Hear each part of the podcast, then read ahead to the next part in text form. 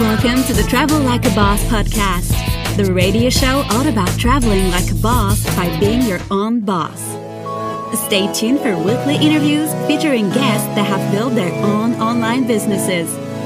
If you would like to have access to our entire back catalog, visit travellikeabosspodcast.com for instant access. And here's your host, Johnny FD. Hey, what's up, everyone? This is Johnny, and welcome to episode 85 of the Travel Like a Boss podcast. I'm here with Trevor G. Reed. What's that G stand for, Trevor? The G is is Grant, but Or- or uh, gangsta. or gangsta. I'll take gangsta. All right, so Trevor is from San Francisco, worked in the kind of tech scene for a bit. Yep. And we met here in Chiang Mai back in July, so a few months ago. Yeah. He was here for a month. yeah, you were the first person I met when I got here. Actually, like I walked into Punspace, and you were just kind of standing there making your coffee, and I was like, oh, that's Johnny. That's like he's from the internet. I gotta go meet him. So tell us a little bit about your background, what made you decide to come out here, and how did you find me or Chiang Mai? Yeah, so I spent about three and a half years working at a startup out in San Francisco, um, and I was kind of, you know, getting getting ready to like change up my pace a little bit, getting a little burnt out, and uh, and so I left my job, actually moved to Salt Lake City, and was like, I'm just gonna be a ski bum, and so I did that for about six months, and in my free time, I started kind of researching like how I could kind of keep this going, how I could start making money again. I wasn't really interested in getting, you know, a uh, a quote unquote real job, and uh, and this kind of like you know travel and digital nomad stuff started kind of coming up on my radar and once that happened then chiang mai i kept on seeing chiang mai over and over again i was like what is this place i've never heard of it and um, and yeah, so I was planning this big Southeast Asia backpacking trip. Figured I'd end it with a month in Chiang Mai, check it out, see if like the community here is real, and uh, and if I liked it, and then uh, if I did it, come back, and I'm back. All right. yeah. End of podcast. See you guys next week. so I, I'm actually curious a little bit about uh, Salt Lake City because I've heard that's a great snowboarding and skiing place.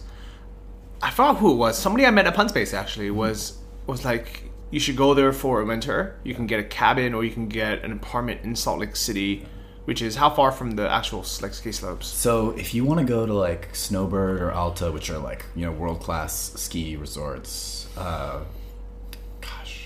30 minutes if there's no traffic on a powder day a lot longer unless you get up really really early. Um, like how early is early? like 6 a.m oh, okay so early. Like before they open up the mountain you wow. have to be like in line. People okay. are serious about it there. And there's like this really cool kind of um, i guess like understanding with a lot of the places there where if you like if you work somewhere and there's a powder day a lot of companies are just like yeah take the morning go ski and then come back. So I'm assuming a powder day means it's a good day to, to snowboard. It's like it's like the first day after you get fresh snow. okay. Yeah, so you it's all new, none of it's been touched yet. It's So like you're gonna know the, the night before tomorrow's gonna be powder day. Yeah, usually it's already started snowing. Mm. you know. And the, the companies, so like even if you're working for, let's say like, I don't know, some random office, Yeah. just because it's the culture there, people are expected to. That's the that's the vibe that I got. I mean, I was pretty much only interacting with people that had that perk, so I don't really know how how like common it was. But yeah, I talked to people that were like, "Yeah, I just came up here. Like we were just on the lift, and they'd see their boss like skiing down there. Like, oh, I guess I don't have a meeting this morning because there's my boss. That's So, cool. Yeah, Were you working out there, or you, you No. literally just bumming I it? I was literally bumming it, yeah. And it's you know it's a much much lower cost of living than San Francisco. Um, one of my buddies was out there, so we got to share an apartment, um, and yeah, it was, it was really fun. So Salt Lake was before or after San Francisco? It was after. After. Yeah. Okay. So let, us rewind a bit. Uh, why'd you move from DC to San Francisco? Well, I was so I was studying computer science in college, and uh, I totally got like uh, kind of enchanted by the whole startup scene in San Francisco, and I was like, I got to go out there. Um, you know, there's you know Hacker News and Reddit and all these other kind of online communities that were just like all about uh, startups, and so I wanted to be a part of that. Uh, and then one of my friends got a job at this this really cool company. He was like, "You should check it out." So I did. Ended up getting a job there too, and uh, yeah, and I stayed there the whole time that I was in San Francisco. Okay. So how long? How, like how how long was that? Um, Almost three and a half years. Okay, that's a while. Yeah. Can you talk about what company it was? Yeah, so we were in ad tech. Um, so like, if you've ever like gone on to uh, look at like a cool pair of shoes on you know some e-commerce site, and then uh, you've gone around on the internet on Facebook, just like random Google sites, whatever, um, and you see ads for those that particular pair of shoes or shoes that are just like it or that kind of stuff. Uh, that was the space that we were in. Uh, a lot of like very very targeted like kind of big data machine learning all of those kinds of things that had to come together to build this product uh, really really smart engineering So team. like similar to like just retargeting ads. yeah yeah uh, we were retargeting but with we only worked with like these big, Big brands like you know well i'll leave some of them out Okay, yeah that's all right. So I do a little bit of retargeting for for my stores, Yeah. Mm-hmm. mainly through just Facebook ads. I just follow people, and it's great because for a very tiny budget, I think I spend like eight dollars a month in retargeting ads. I get good conversions because it's people who went specifically to a product on my store. They were looking at it for a while, and it just kind of gently reminds them wherever they go on Facebook or somewhere else, like, "Hey, do you remember this? Do you want to buy it?" yeah it's it's really effective because of that uh, some of the tricks are like you know not pestering people to the point where they're like oh my god get this product away from me um, or like if you already bought it like okay i bought my i bought my shoes. Why are you still showing me shoes? Um, so can you be smart show like you know Something similar related. with it Yeah. or like you know what something something that people might want to get after they bought shoes. So why did you leave the startup? it was it was kind of getting to be time. Um, I mean, just because the way that the Bay Area works, it's pretty uncommon to stay somewhere for like, especially a startup, for much longer than four years, and um, and it was it was like pretty pretty intense, and I was I was ready to to just like kind of do something else. Okay. Yeah. So did you leave with the like a big payout package? Um, so I left with some equity. Uh, I I just like bought all of it up that I was allowed to, uh, and I was like, you know, maybe this maybe this will be worth something in the future. Um, but uh, it- I think it was a pretty pretty standard package for what most most software engineers get out there. Okay. I think. So when you say buy it up, so it's almost kind of like a, like to me, it almost sounds like a, I don't want to say four hundred one k, but more like I guess stock options. You just buy every month. You say. Twenty percent of my my salary is going to go back into stocks. Is that how it works? Um, oh, we could talk about this for a long time. but, uh, the so the way that it works is, and this is this is pretty standard. I think at most startups is, um, and most big companies out in in the Bay Area too, which is you when you sign up, you're granted a certain the right to purchase a certain number of shares um, or options if the company's not public yet, and um, you get a quarter of those after you've worked for a year Okay. and then you get monthly installments up until four years. And then like if you get like promotions or raises or something like that, you'll get additional Okay. additional shares. So after the first year, do they now say, okay, give us twenty thousand dollars and you have these shares? you you don't have to buy anything, um, but you are you're allowed to. you're allowed to at a set price. So let's say you want to, like in your case, you always bought the maximum. Mm-hmm. Yeah. So so did you have like was it like a big bill at the end of the year? Say, give us now, give us twenty thousand dollars. It was literally like I wrote a check, uh, and think I wrote I had one like after I'd been there for a couple of years, and then another like right like my last day, I wrote I had another check, and it was just like cool. We, They put you on the books and everything. Okay. Yeah. So now that you're not with the company, did you cash out and sell those shares? Um, I was sitting on them for a while, and then the company actually got acquired. And so at that point, just because of a bunch of legal stuff, I was just forced to cash out. Okay. Um, and not complaining about that. Like, it's definitely helped fund my travels and Okay. stuff like that. So who were they acquired by? Twitter. Okay, so big company. Yeah. So like million, like mil, like multi-million dollar acquisition, It was a half a billion dollar. half a billion. Yeah. So five hundred million dollars. yeah. Okay. It was a big acquisition. So did you get more than a million dollars, or like way less? No, I didn't. I didn't get more than a million dollars, but I got. I got enough to be comfortable. It was like in the six figures. Yeah. Okay, so you got a couple hundred thousand dollars. Yeah. Nice, man. Yeah. So that's that's been good. Alright. So you've been able to take that money, go to Salt Lake Yeah. for Well, this actually happened after I'd already been in Salt Lake. Hmm. I was just living off of savings in Salt Lake. I was planning to live off of savings when I was doing my Southeast Asia travels, Mm-hmm. and I was like actually in this really pretty dingy hotel in the Philippines, Mm-hmm. and it was the middle of the night. And my phone just started buzzing. Like I had 50 messages, and I thought it was just my friends back home, like maybe just partying or whatever, and decided to like bring me in on something. And it was just a bunch, a couple of friends that were just like trying delivering the news to me, and I could not believe it. I like had to check TechCrunch and everything first to verify them. The acquisition itself, you mean? Yeah, Okay. because I thought they were just messing with me. That's really cool. Yeah, yeah. I mean, was that the dream, or Yeah. did you just get lucky? Um, I honestly I expected the company to to IPO. Okay. Um, but I, I mean I have no complaints at So, all. so if that happened, so IPO is basically they become a publicly traded stock. Yes. If that happened, would your shares be worth more or less? It depends. I mean, like the market kind of tanked recently, maybe not, um, but it's it's all just like up in the air. Um, I would expect it to maybe have been, but I don't know. Okay. So you were in this dingy hotel in the Philippines. How much? How much per night were you spending there? The Philippines hotels are actually pretty expensive, so it was still like twenty, more than twenty bucks a night. Okay. Um, but you were in a twenty dollar Yeah. hotel. yeah. And did you know that night that y- your shares were now worth a lot more money? I had no idea how much they were going to be worth. Uh, I mean, I, I kind of had a, a vague idea, um, but I had no idea what the details of the deal were. I had no idea if I'd have to wait. I had no idea like about anything other than that like something was coming. Yeah. So, but that was exciting, I'm sure. Oh yeah, yeah, that was really exciting. So, where were you when you found out how much? Like, when did when did you actually get the money? Um, okay, I think I was in, I think I was in, I was either in Bali or the Philippines. I think okay, so I was in Bali filling out the paperwork so that I could actually get the get the cash and every, or get get cashed out, and uh, and I didn't have my laptop was broken, Okay. and so I had this like sixty page PDF that I had to read on my iPhone, and I had to like download like an app so that I could sign things on it and uh, like check all the boxes and put in my you know my mailing address and everything, and uh, and I so so I sent it off with that. Um, like literally sitting in a pool in Bali reading this stuff. That's the dream, right? yeah, right.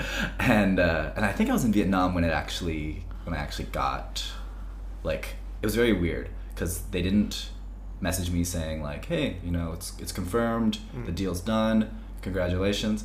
It was just I woke up one morning and there was money in my bank account. That's nice. Yeah. All right. Yeah. I like it. So, what prompted this Southeast Asia travel trip? I've been wanting to travel for a while. I think was that was that my old job in in uh, San Francisco when I kind of just like walked in one day and I was and I was thinking about going on vacation and was like, "Oh my god, I haven't left the US for 5 years." I I never thought that like I always thought I would be somebody that would be traveling all over and like kind of be, you know, going all these different places that I've been wanting to go to for a while and 5 years had gone by and none of that had happened. Uh, so that was one of the other things that kind of spurred on me kind of moving along and, and leaving the Bay Area was that like I wanted it to happen. I guess that happens when you're at a job and you're busy, Yeah. just with life in general. Yeah. And you just time just flies by. It really does. And like the nature of the job was such that like you know, I could go on vacation, but you might get an email saying you need to like open up your laptop and check something and like you know fix something or something like that. So uh, even the vacations weren't like I never felt really unplugged. Uh, And in Southeast Asia, did you feel unplugged? I guess your laptop was broken. yeah, my laptop was broken. I just had my phone. Um, no, it was awesome. Um, it uh, I got to go to a bunch of different countries that I always kind of like considered. I got to you know get uh, scuba certified, learned how to surf, um, made it up to Chiang Mai. So it's been great. Such a crazy adventure. Like this could literally be a, a novel. I'll have to start working on the book. I mean, you should, you should write a book. Right. Right? People, I mean, this is interesting, Yeah. especially for all the people who are, you know, still back home, either working a normal job, especially if they're like in a startup. Right. This is their dream. Right. This is their dream to be able to have their, you know, get shares, uh, be acquired by Twitter, Right, right. and then be able to just travel around with no laptop.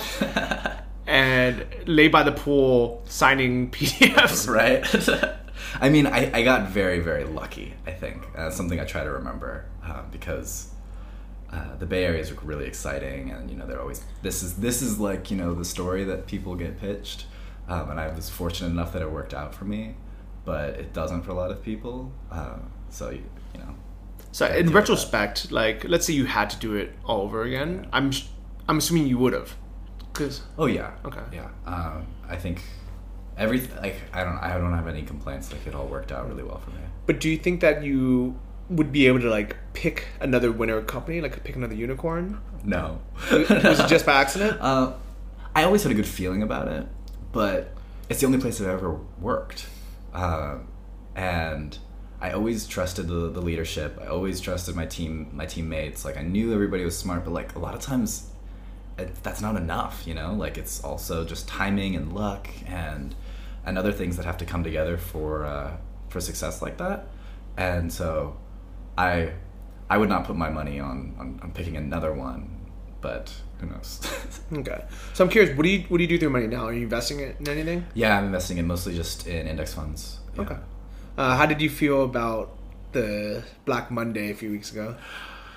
I was kind of annoyed that I just put in like a huge chunk of money like two months before it happened. Uh, but this is the market. Like, it's not like I'm gonna be. I'm not gonna be making any changes. Just gonna Yeah. ride Just hold on to it. Um, Yeah. Which which index funds are you invested in? Um, it's a Vanguard Total Market Fund. VTI. Yeah. That's what I'm in. Sweet. Yeah. Vanguard's the way to go. Yeah. so did you put that whole amount in at like right when you got it, or you colored up like dollar costs averaging it? Um, I put a put a big chunk of it in, maybe about half. Mm-hmm. Um, the rest I'm saving just because I'm not totally sure of tax implications yet, and I need to get that sorted out. And I didn't want to be short on cash when that comes around. Um, but yeah, I'm not doing any of the dollar cost averaging. I just decided to go with it. Okay, just Yeah. throw it in there. Yeah. Do you remember what you got in at? Um, It's at 101 today. I don't remember. So th- okay, so I know the, I'm down though. so in the last year, the highest it was at was like 108 maybe, Mm-hmm. and the lowest it's been, it's like it was 96. Hmm. I mean, I think I, I think I bought in like oh, What, what month was it? July. July. So March, July. So I, July it was at 106. Yeah. so that's what I bought most Yeah. of mine at too. And then um, when it, I wrote about this on my blog. Mm-hmm. So if anyone's curious about ch- checking out like where I invest my money, pretty much the exact same thing as you do. Yeah. But I set up a buy order if it ever dropped below 100 Oh. just because I wanted to put more money in, just because I had cash in the bank Right. that wasn't I wasn't doing anything with. But instead of just putting it in, I said, you know what? Let me put in the orders fill at hundred or less, Mm-hmm. and if it doesn't fill, then oh well, it sits there. right. And luckily, when it dropped, it dropped from let's see, one hundred eight point eight five to ninety six point nine five overnight. And even though I had a couple, I think I had an order in at 105 and then one at 100, mm-hmm. but both of them got filled at 96.85 Oh really? or something like that. Oh, yeah, so I got so lucky. Yeah, that's awesome. And now it's back over 100. Right. So uh, I'm confident that if you just hold on to it, it's gonna it's gonna go back up. Yeah, fine. I'm just trying not to check it really, not like out of a, you know, oh I don't want to be disappointed and like I'm scared kind of thing, but just like you know, it's a long term investment, so That's all that matters. let it sit. Yeah. Okay. Well, you know what? It sounds like you're smart with your money. How did you even decide on on you know Vanguard itself?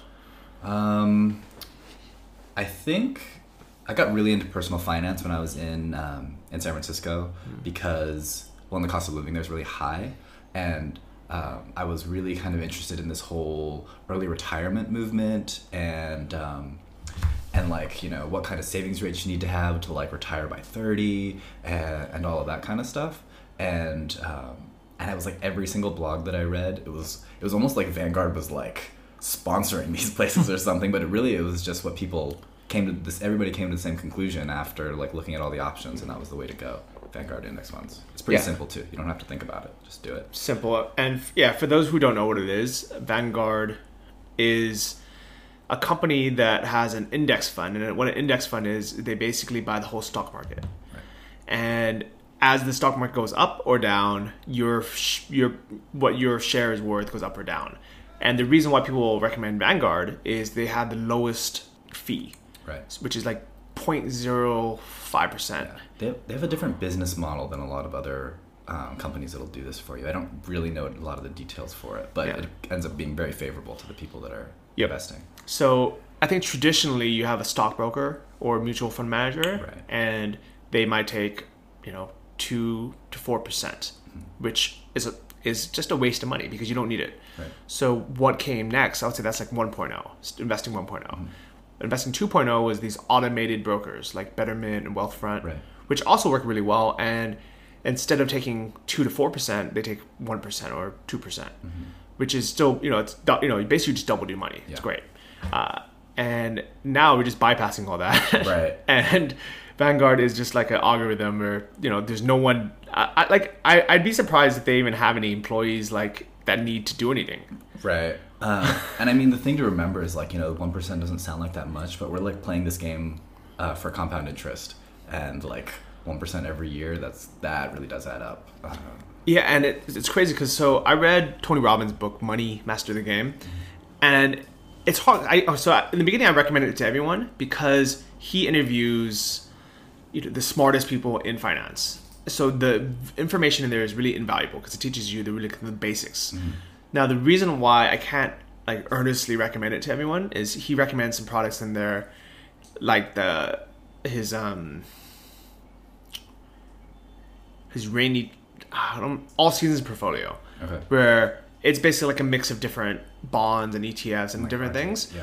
which sound you know he, like and he really hypes it up like he like mentions it on page two and then doesn't tell you what it is until page 200 so you have to read the whole thing uh, and he keeps promoting this company called stronghold which is kind of like a betterment or like wealthfront Sure. uh, so what i would suggest to everyone is if you want to know more about financing or finances i would read the book and just ignore those two things and then you'll realize you understand uh, why all mutual funds are ripoffs, like literally 100% of them. Uh, anyone who thinks they know what they're doing with stock market and they're like, oh, I've been getting you know 30% gains for the last you know three years. Yeah. Why they're just gambling and they're just they're just lucky. Right. And that just, that ends. Always ends Yeah. poorly. Yeah. Uh, and why at the end of the day, even though it's super boring to just buy an index fund and just Yeah. never touch it, it's the best, most prudent thing you can do. It really is. Yeah. And uh, yeah, there was one other thing that I wanted to say about index funds. Um, huh, slipped my mind. But they, Yeah. Uh, yeah, it's been I've been doing that for the last few years, and it's been great. And oh, the other little tip uh, is if you buy it directly from Vanguard.com, Yeah. you don't have to pay the eight dollar fee that like Charles Schwab or these other places charge you. Right. And when you're sitting on these things for a while, you're like paying. You're not paying any of these fees to trade or anything like that. Yeah. Because once you buy, you pretty much just Just leave it. just leave it. Yeah. So I think everyone. I wrote, you know, I wrote about in the ar- in the article, but the goal for everyone should be. Don't worry about financing yet if you don't have a ton of money. Uh, just worry about creating more income.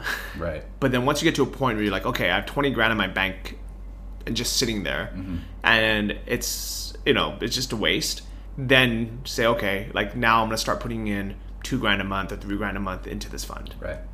Uh, yeah, you definitely need that nest egg first, just in case anything happens. Yeah, exactly. And and like, don't be intimidated by it. Like the Vanguard stuff, you know, it looks a little like, oh, I don't know if I, I don't know how to invest. I don't know how to do any of this properly. But it's really not that bad. And you just you buy once and you you sit set. on it. Yeah. yeah.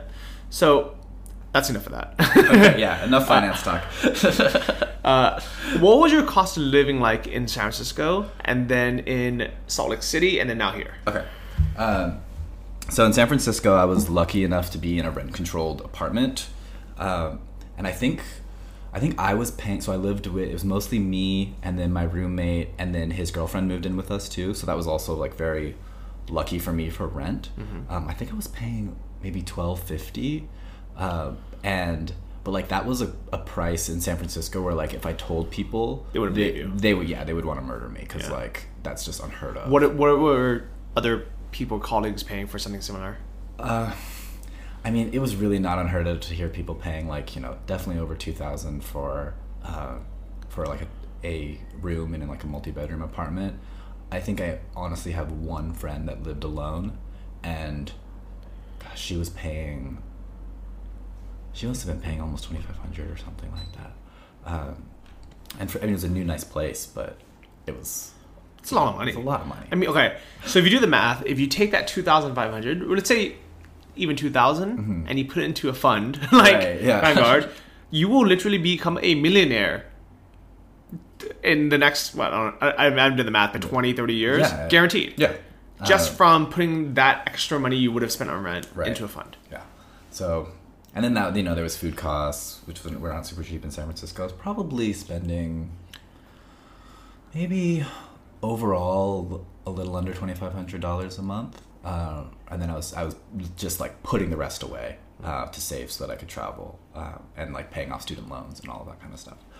And Salt Lake City, same rent was five hundred for a two bedroom apartment. Much lower cost of living. I think I got by on maybe twelve. So so it was a, a thousand for the apartment and you were paying for half of it? Right. Okay. Yeah. Um, and it was like a, it was a nice apartment. We had plenty of room. Um, yeah, and then like food and ski stuff and, and all of that. Yeah, put me in. I was shooting for like a, a one thousand dollars a month budget, and I kind of would, would hit over it every, just because stuff would come up.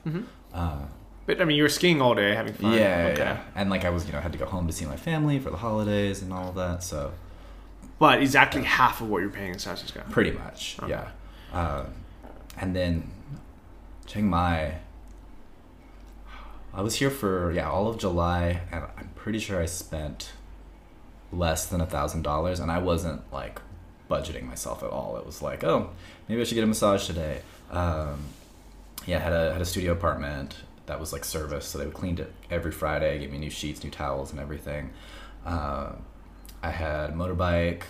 I was doing salsa lessons twice a week, uh, like per, like private instruction, and still it all came down to like maybe a thousand dollars, and it's like so I felt like I was getting so much more, like all of those things that I wanted to do, maybe in San Francisco that were like too expensive or whatever, um, could just do it, you know.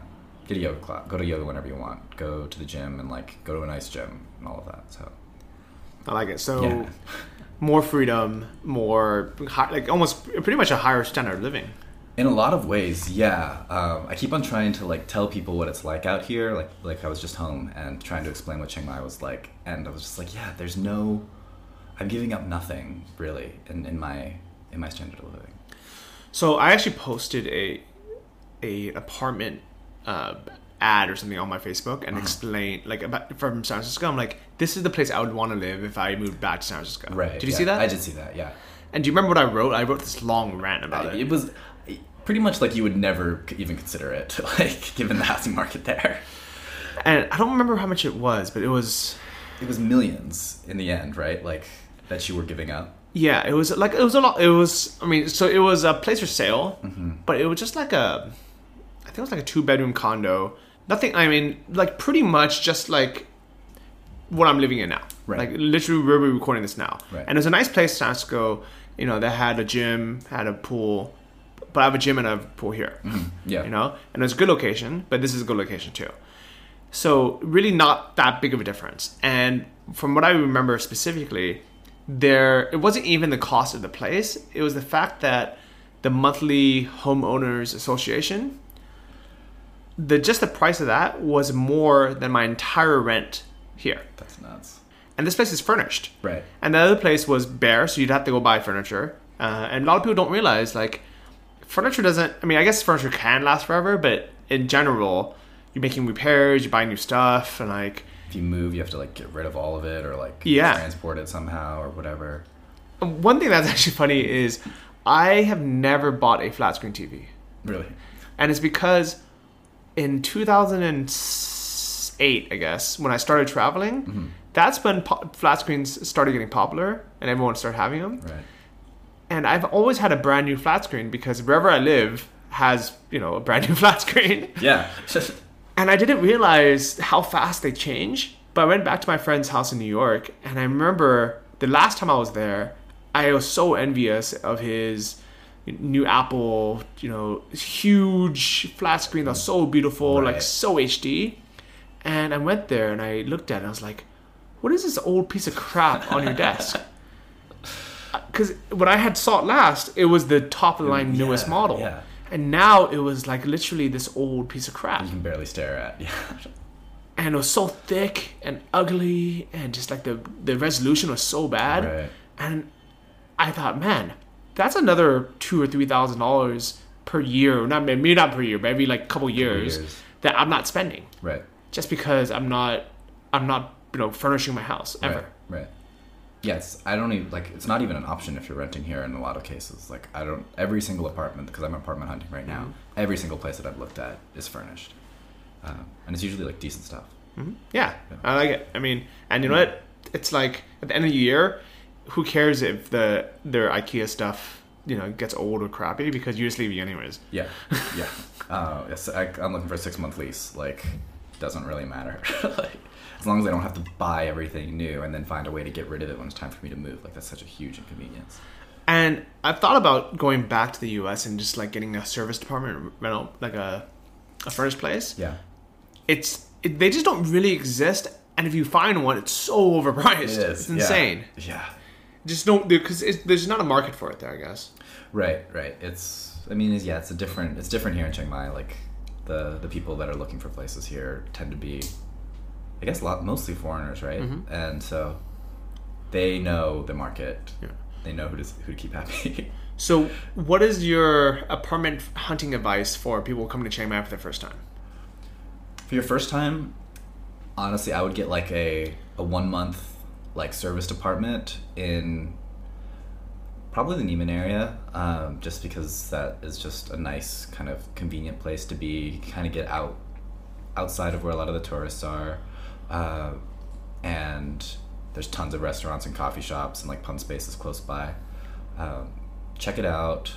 Like one month is long enough time for you to figure out where the good places are you know do some research start like talking to the uh, the property managers and stuff that are out here that can help you out and then and then sign up for like a six month or a one year or whatever however long you want to be here um, but it's also like i was surprised just how easy it is to come here and just like within a day have a place like you really don't like you don't need to book anything beforehand online just show up like you'll you'll be fine That's actually the advice I give everyone. I say get a hotel room for two or three nights. yeah And just show up. Yeah. and you'll be fine. it's it's amazingly convenient. Um, nothing like apartment hunting in the Bay Area. Oh, I mean, like yeah, well, yeah. What was that like finding your place? How did you find a rent and controlled apartment in San Francisco? Um, I just got lucky with that, um, and we were we were looking on Craigslist, uh, and we were actually very fortunate because we only spent three weeks or a month or so looking. Um, I had friends that were looking for like, multiple months trying to get the right place, and like, you know, you'll hear, hear these stories about uh, if you like say have an extra room and you want to rent it out, you'll put an ad on Craigslist and like get you know 50 plus responses from people, uh, like pretty much full on resumes. Then you like have then you'll go in and you'll have to interview them, and it's like a whole thing. Uh, I didn't have to do any of that, thankfully, but it was a lot of just going to viewings, competing with people that you know are couples making where each each person is making you know over six figures and they're ready to put down a deposit like the second that the landlord says yes uh, lines of people that are all looking at the same kind of you know just crappy apartment um, it's it's just it's a mess so how did you get yours? um, we it was actually pretty funny. My roommate and I we didn't really know each other that well. We had toured this one place. We sent in our application, and then uh, and we called up the uh, the landlord a couple days later to check on it, and he's like, "Oh yeah, you're actually one of the the last three groups that we're looking at. It's uh, it's uh, let's see, you guys, the uh, the policeman and his family, and the other gay couple." I was like, "Oh, does he think we're a gay couple?" Wait, Trevor, are you not gay? Not gay. So, Just check. So, uh, but I mean, it got me an apartment in San Francisco. So I was like, all right, you know, whatever the landlord thinks is fine, as long as he thinks that we are, we're uh, we're gonna be good tenants, I'll take it. So how did he decide on you versus the other gay couple the I have no idea. I was just. I was happy when he, he called us up and said we could take it. So I just we like moved in like the next day, pretty Wow, much. that's cool. Yeah, uh, but that was that was in 2011. Like it's it has not gotten Easier, easier. It's no. gotten way More more, expensive. competitive. Yeah. That's so crazy, man. Yeah. yeah. I would. What- I do not envy anybody doing the apartment hunt out there. Man.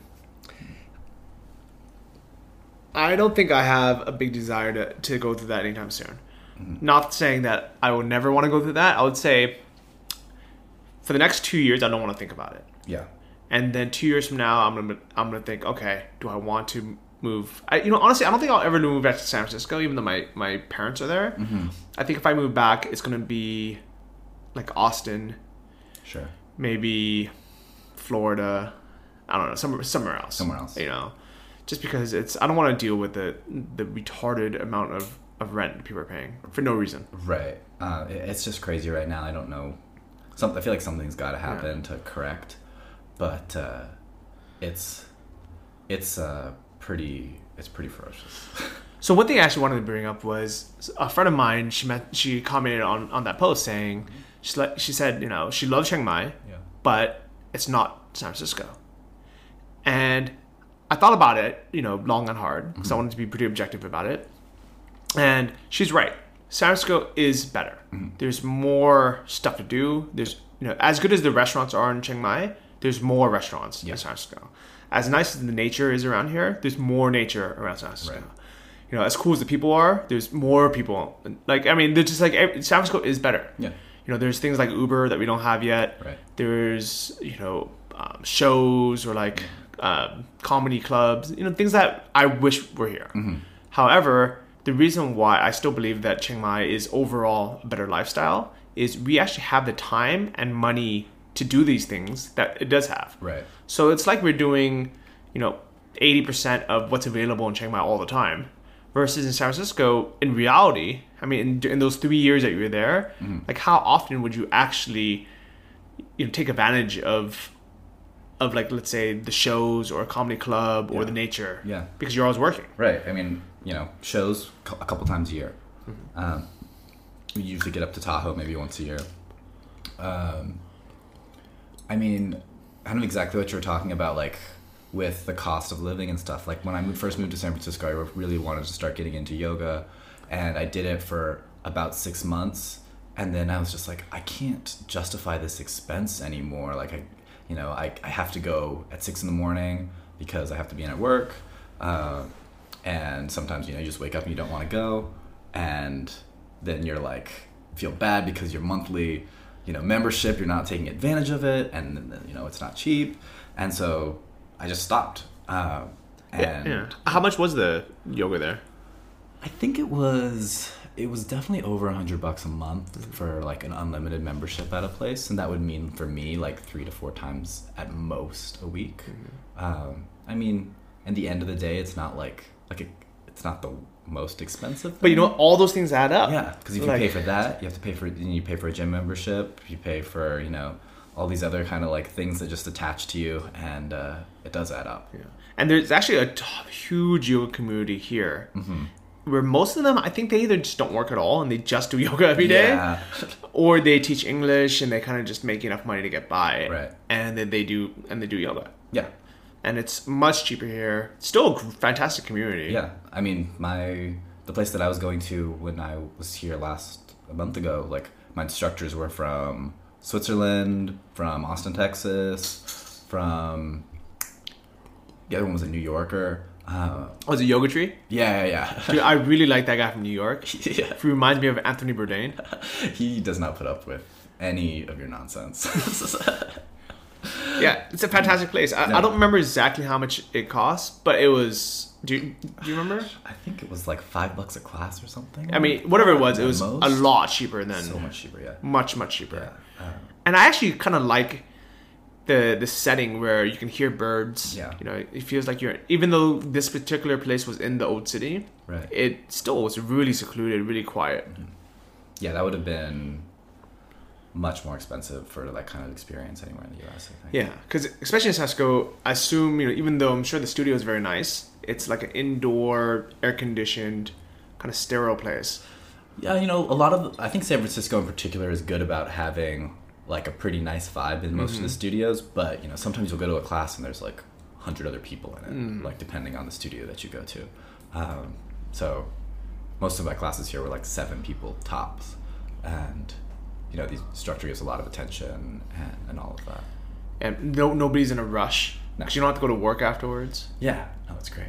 You don't have to do it at six a.m. yeah, show up at like ten thirty. And then You you chill an hour and a afterwards. You- yeah. You, know, there's like they serve coconuts there. Yeah. you just hang out in the garden. Mhm, Talk to the, talk to the instructor, talk to the other students, then then head back. Yeah, and just kind of do your thing. Yeah. I like it. So now that you're in Chiang Mai again, what I mean, what brought you back? Well, I wanted to. So so I'm running a dropshipping company now, um, and I wanted to get that really ramped up. And I I mean you can't really compete with the cost of living like we talked about already, and you know there's a community here of of people that get it, uh, of people that can help you. Like I mean even like when I was in San Francisco talking about what I was doing, I mean there's definitely a, a very entrepreneurial vibe there, but like people would be like, okay, so uh, so give me your pitch. I'm like, wait, my pitch? I have a store and I sell things to people that want those things and they give me money. And that was kind of like, well, why would you need investors for that? I'm like, I don't need investors. and uh, and it just like totally didn't really resonate with the, the entrepreneurial community there. Uh, but here, you know, it's it's a completely different story. Uh, there's there's so many people that are have kind of made the mistakes that you might be about to make and can help you out. There's people that can you know just give you good advice on the next thing that you might want to be working on. You can hear tons of you can you can leverage all the experience that the community has here. Yeah, even though we're all kind of, I guess, in the tech scene or internet scene, it's mm-hmm. completely different. It is. Like I listen to This Week in Startups. Shout out to at Jason on Twitter. Mm-hmm. yep, just his first name. Uh-huh. He- He's Got very it. proud of that. Yeah. Uh, but I know it has nothing to do with with what I'm doing. Sure. Yeah. But it's still interesting to me Right. because people work online. It's you know it's fun to you know to listen. Mm-hmm. But what we do is bootstrapped businesses, where the point of it is to get cash flow as soon as day one as possible. Mm-hmm. You know we don't care about users. We don't care about you know like VC use number of users. number of, yeah, I guess yeah we need some users. Mm-hmm. I want I, I want one user a day. I'm happy with that. Yeah. if that person is paying and you know and he's buying something, I'm happy with one user a day. Yeah. And nobody wants VC funding. Nobody wants seed capital. Mm-hmm. What's funny is if you hang out in Punspace long enough, people will come in and just kind of like pitch to the room, say, "Hey, we're here from Bangkok. Does anyone need funding?" Uh-huh. And you would expect people to line up and like with their pitch decks and like Right, right, right. want meetings, and we're like, "No, we're good." Thanks. And it's such a weird. I mean, Yeah. it's so different. It is really different. I mean, can you imagine if that happened back in San Francisco? That would no, like that. That would be unheard of. Like, um, but yeah, it's it's uh, it's really cool out here, and I, I mean, I can't really think of another place where it's so really easy to get plugged in into the community, into the into making it a home, into like you know, the the scene of all the like fun things to do around here. It's just like very simple. So let's rewind. When you you said you heard, a, did you hear? Did you hear the podcast or did you find my blog before you came? I think I found your blog first, uh, and then the podcast. Yeah. Okay, so you're listening to it, reading the blog, listen to it, Mm-hmm. decided to come to Chiang Mai. Yeah. Then what? Um, well, I think I was kind of like, I wasn't sure about Chiang Mai, so I was like, I keep on hearing about it, but like, is it really there, or is it just like you know a couple of very vocal people that have been really successful? Um, and and so I just wanted to check it out. That's why I only stayed for a month when I first came, and I was like, if I don't like it, I don't like it. Um, that's fine. But uh, but yeah, I mean, it was I was already in Southeast Asia. People like even if you're not doing uh, any type of you know solo entrepreneurship work or anything like that, Chiang Mai is still an awesome place to come. Like you'll talk to backpackers and stuff along the way, and they're like, yeah. After I got done with like kind of the party scene of the islands and all of that in Thailand, I went to Chiang Mai and had an awesome time, and I want to go back and all of that. Like it's just a really cool place no matter what. Uh, so yeah, there was really nothing stopping me from coming, and uh, and then you know once I liked it, it really took me I think a week and a half, maybe two weeks before I was like, okay, I'm coming back. So first day you got an apartment, you showed up at Punspace, Mm-hmm. Yeah. got a membership, Yeah, met me having coffee. Yeah. Or making coffee. right. And how? And then from there, uh, did you meet a lot of other nomads and people people working yeah, there? yeah. I mean, I was I was actually really kind of surprised because you know you meet you know a couple people one day, you meet a few people the next day. I go to the other Punspace location a lot. You know, you meet people there, and I remember on my last day when I was about ready to fly out, I like you know I said goodbye to you and I said goodbye to some of the other people that we, we normally sit with, and then I like started going around the room and I like I felt like I had to do like a tour of just like oh yeah man I'll see you later man I'll be back and I just I couldn't believe it you know just like hugging everybody and everything like that and I was like oh there's you know it's just been a month but I've really I really like feel like I know the place uh, so that was that felt really good I've only been to a couple co-working spaces in San Francisco, uh, mainly WeWork. oh yeah Great, beautiful place, Mm-hmm. but nobody wanted to talk to me. Mm. Like, I, I almost feel like it was almost the opposite of JY. Yeah, it's. I think that it's pretty special here. I worked out of another place in San Francisco when I was back uh, called Workshop Cafe, which is kind of like a mix between a coffee shop and an actual co-working space. And I don't think I talked to a single person when I was there, except for maybe like I did get to know like the the uh, like baristas and stuff pretty well, but that was it. Um, and that was just the vibe there. Uh, and I think that's pretty normal for most co-working spaces. That sucks because it's like going to college and then not being able to make friends. Yeah. Versus here, this is what people dream of when they show up at the dorm the first day. Right. And everybody's like, hey, how's it going? yeah, what do you want to do? How can we help? Um, I so, think- go on, go on. I don't I was say, I think that's the vibe that people want at co-working spaces. Like that's why they get started is for that kind of like spontaneity and like kind of serendipity type thing where ideas start to come together because everybody's just in the same place and and working hard and just happens to be interacting. But I don't know, maybe I'm doing the co-working spaces in the U.S. wrong and I'm not like social enough or hmm. something. But it, it, it didn't happen at all when I was there. I mean, I'm sh- I'm sure there are you know some people that get plugged in easily, but I mean, I had the same experience. So I would say overall, you know, people aren't traveling, so they're not meet, trying to meet new people. They have their group of friends. They mm-hmm. have the the company, the startup that they work for. They have like trade secrets they don't want to tell anyone. Right. So here it's really different because everyone's doing their own thing. Mm-hmm. I want to publicly apologize on my podcast that if you met me in the last couple months and you came up to, to me at let's say at Punspace or you know wherever it was, and if I wasn't that friendly, I'm sorry. and I thought about it. Actually, my buddy Chris mentioned it to me. He's like.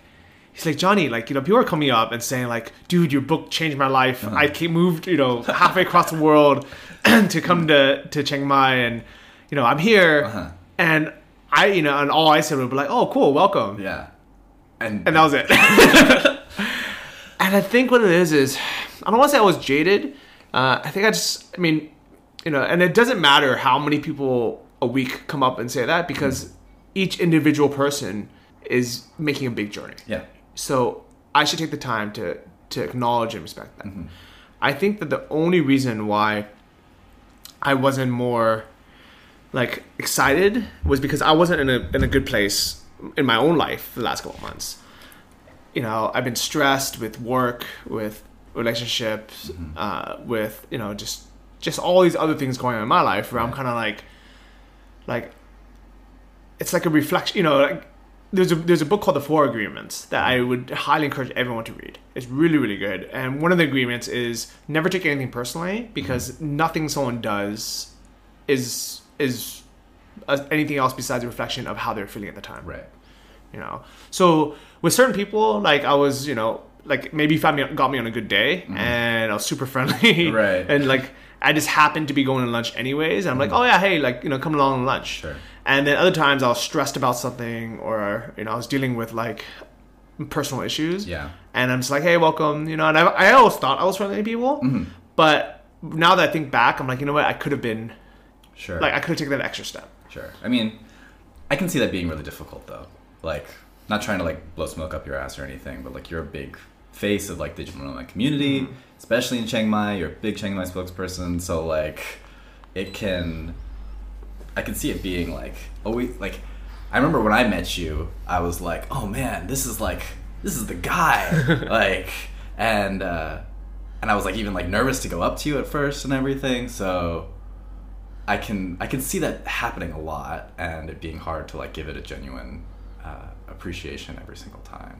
But But what I. I have been trying to do Yeah. is, if I don't have time to hang out, I always try to introduce them to like one or two other people. Yeah. Especially if it's at Punspace. Yeah. So then they have like a crew of of people who maybe just moved here Sure. recently as well. like other people just getting started, other Yeah. people that even just like people to go and eat lunch with and stuff like that. Yeah, and because and I think part of the reason why I never like went out of my way to, to do it is because I know how easy it is here to to meet other people. I'm like, well, like I don't have like you don't have to hang out with me. Like there are 20 other people in this co-working space you can meet. Right. They're all like interesting people, cool stories, like yeah.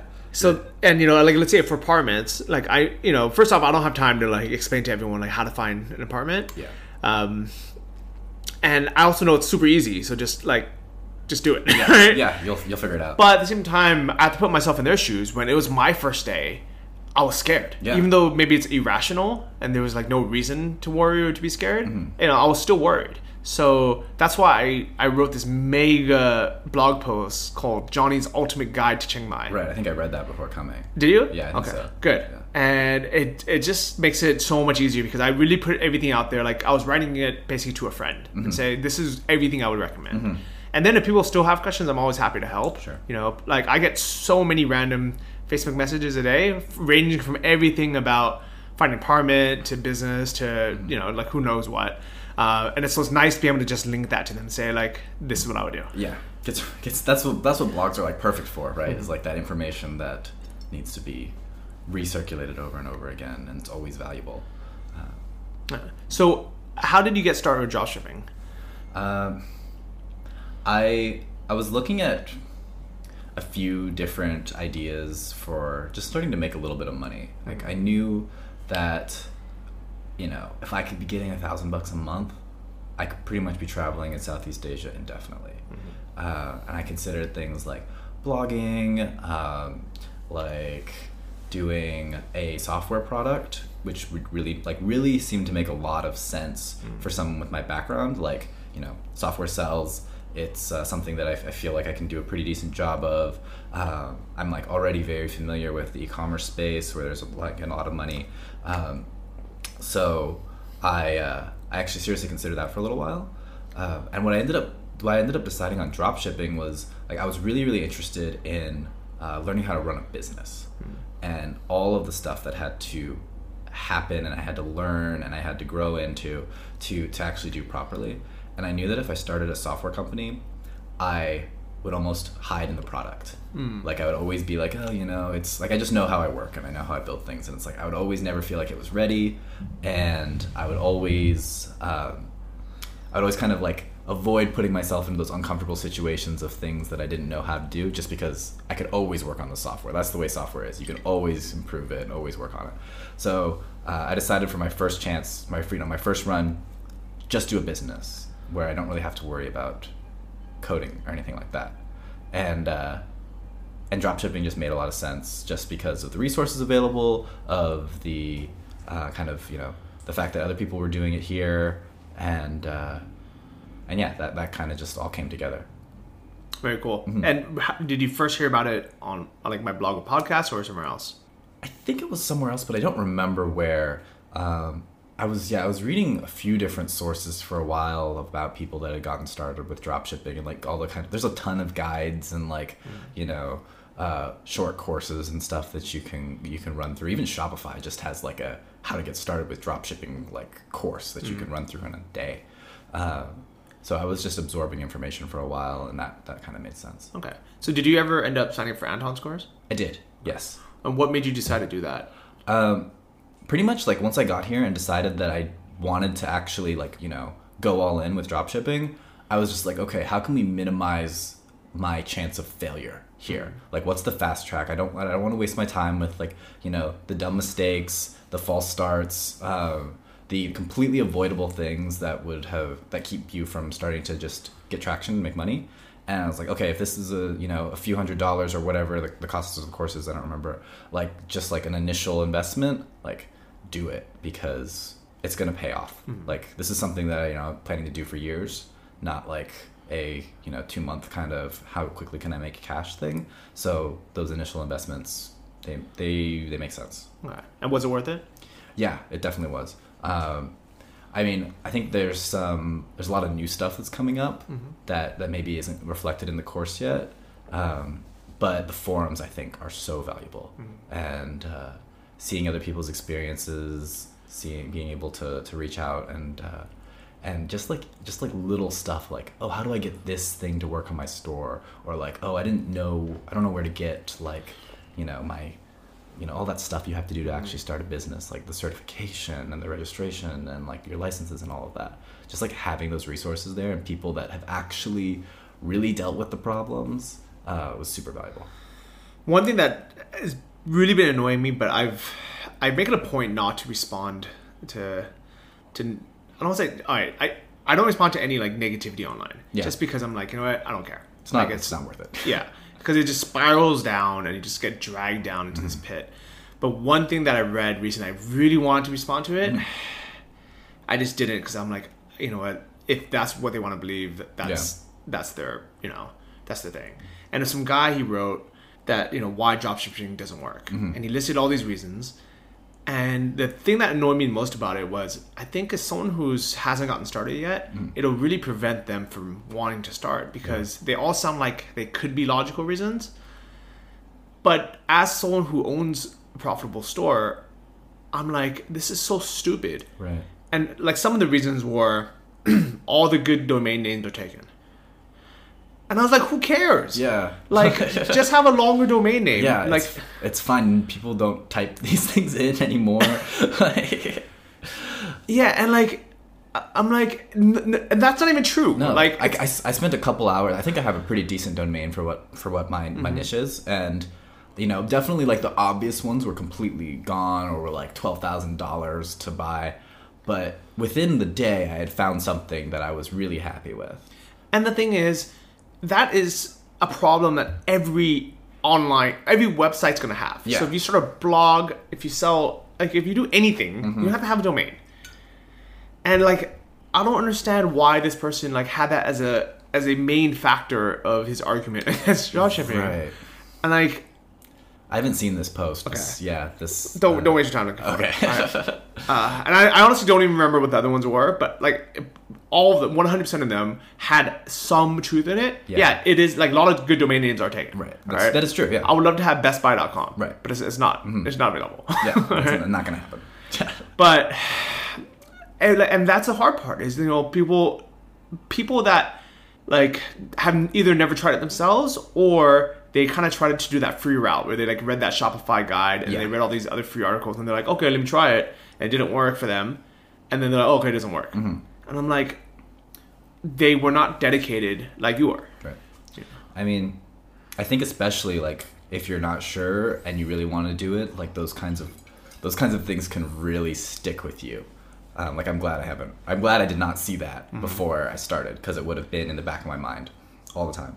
Like, oh, you know, maybe my maybe the reason that I haven't gotten like you know as many sales as I want is because my domain's really bad or something along those lines. Um, but and I mean, and it isn't easy. Like it's not something that like getting the business off the ground is not something that happens in a week or even a, like a month or, or whatever. how long did it take you Um, let's see. I had my I started driving traffic to my site just with like you know PPC stuff after a bit over a month, okay uh, and then I had my first sale about two weeks in, um, and then yeah, it's it's been about two three weeks since then too. So, so it only took you six months to to start your store and then get your first sale I mean six weeks yeah, six six weeks. Uh, that's awesome Yeah, That's no, really I- good, I, was really happy with that. Okay. Uh, and uh, I think I think a lot of it just had to do with the fact that I was here, uh, and it was my full time thing. Mm-hmm. Um, if I had, you know, if I had my other, jo- if I had another job, or if I had a family or something like that, I could totally see it taking much longer. Mm. But it was just my one, my one and only for a while. Um, still cool. is. well dude congratulations Thanks. Yeah. Uh, how? What do you think? What the biggest obstacles were? Um, calling up people, like calling up suppliers, was something like like I was on my first call since I was calling the U.S. and I was in I was in Chiang Mai. I was like at I think nine in the evening, and I was sitting in Punspace. I was the only one there, and uh, and I had my I had the supplier I was gonna call up, and like my my foot was like literally shaking, and like and I was starting to sweat because I was so nervous, and I was like, I knew I was like I'm gonna call these people up. And they're gonna be like, "Oh, you're just some dude from the internet who has no idea what he's talking about," and uh, you know, please don't call us back ever, and uh, and all of that. And then you know, like I called them up, spoke to a really nice person on the phone. Like I think my first my first call, I made the mistake of not knowing the difference between a brand and a supplier. So I like called them up and they were like, "No, you just need to message our suppliers." Then when I did that, you know, I I uh, I think I got my first supplier signed on. Like, you know, my maybe my the second person I called. Oh, nice. Congrats, yeah. Um, so that that was awesome. Um, and it just got easier after that. Uh, and you know, it was, I think, but I think after I did that, like, I don't know, it was so empowering to just feel like, you know, I can just call these people up, be like, hey, this is Trevor with, you know, whatever company, um, and they take you seriously because you take yourself seriously, and like, you know, this is a business, and it's really easy, I think, to to just think of it as like a, oh, this is just a thing I'm trying, or oh, this I don't know if this is gonna work out, but like it's an actual business.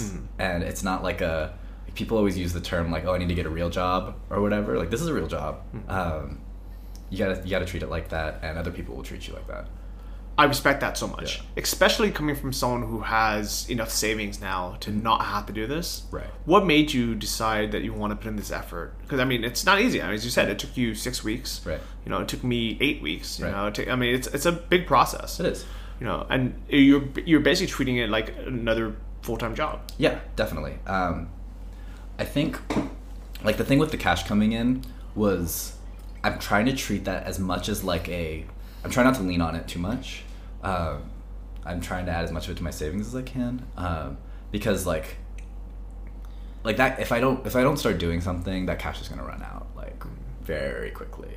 Um, and I'm very much somebody that believes in you know uh, or what I'm trying, what I'm trying right now is just like being independent and uh, being sustainable on your own with like with this business. Uh, I want the the freedom and the peace of mind that kind of comes along with with something that's successful like that. Um, so yeah, I mean, I did for a while consider like, oh yeah, actually, you know, I don't have to do anything, but this is what I want to be doing. So here I am. Good. So, what are your what are your plans? What are your goals? Um, my immediate goals are to get the store to the point where it's sustaining me in Chiang Mai. Uh, I I have like kind of like a few high end like. Uh, do I want to keep this just a drop shipping store? Maybe we can like if if it goes really well and like because I really actually like the niche that I'm in, um, like turning it into a maybe we have our own product and we're selling that and now we don't have to actually drop ship, but you know there's a lot of challenges that come along with that.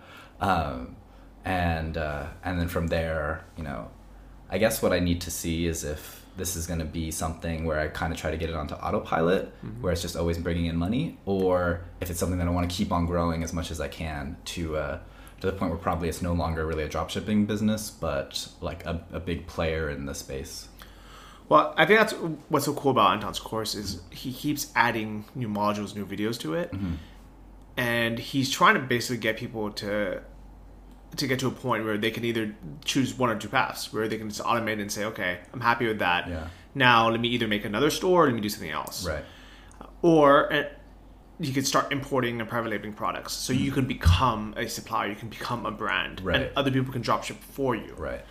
And I think are you going to go to the retreat this year? I'm planning to. Yeah. Still need to buy that ticket.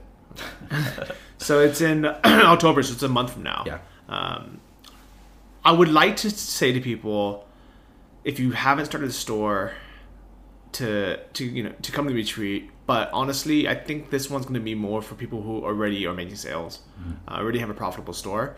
Last year, it was more for you know people kind of just starting out. You know, made the first sale or two, just learn how to optimize. Right.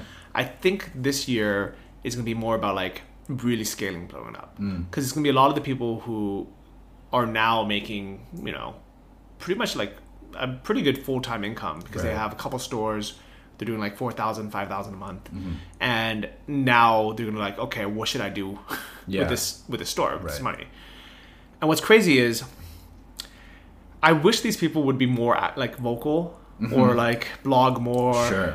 because i don't you know I, I know i'm not the only one but i'm one of the people who like really talks about it Yeah. and i also get all the heat for it Sure, yeah. because you know yeah, yeah. 'cause, like you put you put like your you know your your numbers out every month, and Mm-hmm. like people can go in and like dissect that. Um, I don't think anybody else does. That's, Yeah. yeah, and you know, so that, I mean, that, that was the the path I chose. You Yeah. know, I'm like, okay, I can either just keep quiet about it and just just do it on my own, Mm-hmm. or I can just let everyone know what I'm doing. Right. And so far, you know, it's it's giving me a ton of heat, but it's also giving me a ton of opportunities. Yeah. And other things as well. Yeah. So I'm really excited for that. And the retreat, I bet you when we get there, we're gonna meet so. Many. I mean, literally, there's gonna be 100 people there, Mm-hmm. 100 other members, and like you know, at least half of them are gonna be making you know, 3,000 to 5,000 a month. Right. And you're gonna be like, why don't you ever freaking post in the forum? Like, like this would be so helpful, right? yeah.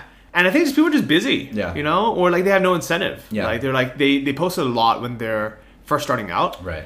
And then the last post they made would be like, oh, you know, I had a great month. I made 2K. Mm-hmm. And then they stop posting.